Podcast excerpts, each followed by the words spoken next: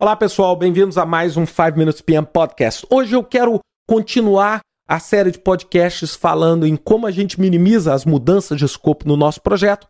Lembrando, na semana passada eu falei dos dois primeiros passos, é a gente entender claramente o link entre os requerimentos, os requisitos funcionais, os requisitos técnicos, entender o que, que o cliente quer e como é que nós vamos traduzir isso claramente. E muitas vezes o gap nesse link faz o fracasso do entendimento do escopo do nosso projeto. E segundo, planeje detalhadamente. Trabalhe duro para criar um plano detalhado, porque os detalhes vão permitir com que você resolva eventuais mudanças de escopo antecipadamente e consiga é, minimizar isso. Eu queria agora discutir um pouquinho os outros três. E o terceiro deles é documente, formalize, obtenha acordo antes de começar os trabalhos. O que, que é isso? É ao invés de você fazer um planejamento detalhado e simplesmente guardar ele na sua gaveta ou guardar ele no seu computador, você vai compartilhar isso, você vai mostrar, você vai pegar os principais envolvidos, você vai fazer né, uma análise de stakeholder que agora está super né, em alta, comentada agora como né, a, a décima área de conhecimento do próprio PMBOK, e você vai compartilhar para obter acordo. Você vai falar: olha, é isso que eu vou fazer. Vocês estão de acordo comigo? Busque esse acordo. Isso não é, sabe, eu conheço um monte de gente que adora fazer escopo de projeto e guardar ele na gaveta e não mostra ele para ninguém. Se você não mostra ele para ninguém, você não comunica, as pessoas não necessariamente vão conseguir contribuir a tempo. Então é muito importante essa documentação, essa formalização, esse acordo antes de você começar o trabalho. Porque na hora que você começar o trabalho, aí fazer o acordo se torna muito mais difícil e muito mais complexo. O quarto, fazer o projeto. Eu sei que isso daí é muito polêmico, mas se você tiver um projeto muito grande, como eu falei no último podcast, o tempo sempre age contra o controle do escopo, porque o tempo traz variáveis, o tempo traz riscos que podem mudar todo o cenário.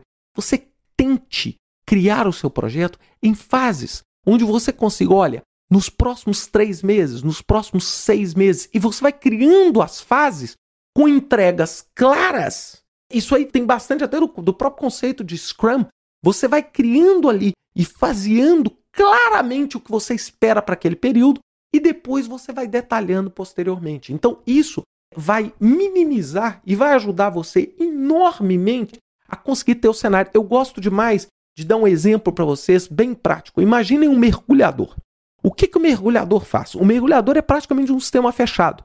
Ele pega o cilindro, ele mergulha, ele fica lá 40 minutos debaixo d'água e a cada 40 minutos ele tem que subir para trocar o cilindro, etc. Então é mais ou menos isso. Você desce, você mergulha, executa uma quantidade de trabalho, depois você põe a cabeça para fora, respira, vê o que, que mudou, refaz o seu oxigênio e mergulha de novo. Então você cria fases. Com isso você vai tendo um pouco mais de clareza e vai conseguir mitigar os riscos do seu projeto. E isso vai dar espaço ao último, que para mim é uma grande tendência, é uma técnica que eu adoro, que é o Rolling Wave Planning ou planejamento em ondas sucessivas, que é exatamente você o quê?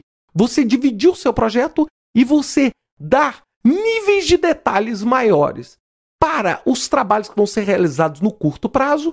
No médio prazo você reduz esse nível de detalhe e no longo prazo você vai dando em menos detalhe. É como você detalhasse o trabalho, por exemplo, dos próximos três meses, colocasse um detalhe menor nos próximos seis meses, né, de três a seis meses, e depois menor ainda de seis meses a um ano.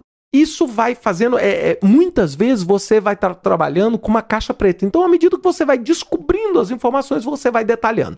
Não esqueça. Tanto o faseamento quanto o Rolling Wave Planning, quanto o planejamento, você traz risco, porque pode ser que você, ao detalhar uma segunda fase, você perceba que o cenário lá na frente é diferente.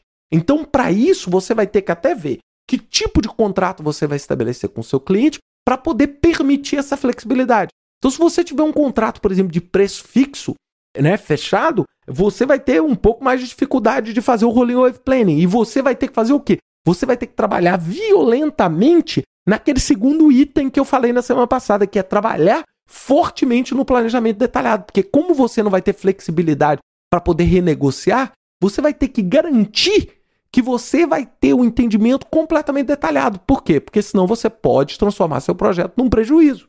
Agora, se você tiver uma relação diferente com seu cliente, uma relação de confiança, uma relação de bastante confiança, você pode trabalhar com Rolling Wave né? e você pode ir informando: ó, o custo dessa fase é esse, na próxima fase nós vamos ter custos diferentes. Bem, eu não tenho aqui uma opinião e um modo prescritivo para dizer para vocês esse é bom e esse é ruim. Né? Qualquer um pode ser bom, qualquer um pode ser ruim. Depende de como cada um de vocês vai fazer o uso disso. É muito importante que vocês entendam essas duas opções. É claro, quando você trabalha com Holy Wave Planning, a sua chance de ter mudança de escopo não prevista e não acordada diminui. Por quê? Porque as mudanças de escopo que vão existir vão ser todas combinadas e acordadas.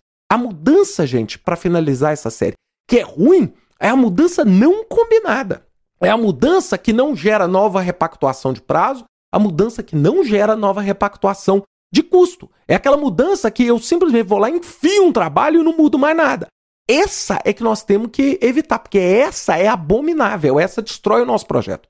Agora, aquela mudança que é negociada, que é acordada, pô, ela não tem problema nenhum, ela faz parte do dia a dia do nosso trabalho, sem problema nenhum. Nós vamos fazer um acordo, vamos colocar, vamos repactuar prazo, vamos repactuar custo, vamos repactuar equipe e vamos para frente. Isso não é o problema. Problema nosso e o nosso pesadelo é aquela mudança que não é preparada e não é negociada. É aquela que você coloca, o seu cliente impõe a você goela abaixo e acaba gerando um prejuízo no resultado dos seus projetos. É isso daí que essas cinco medidas buscam evitar. Bem, pessoal, espero que vocês tenham gostado dessa série. Até semana que vem com mais um 5 Minutes PM Podcast.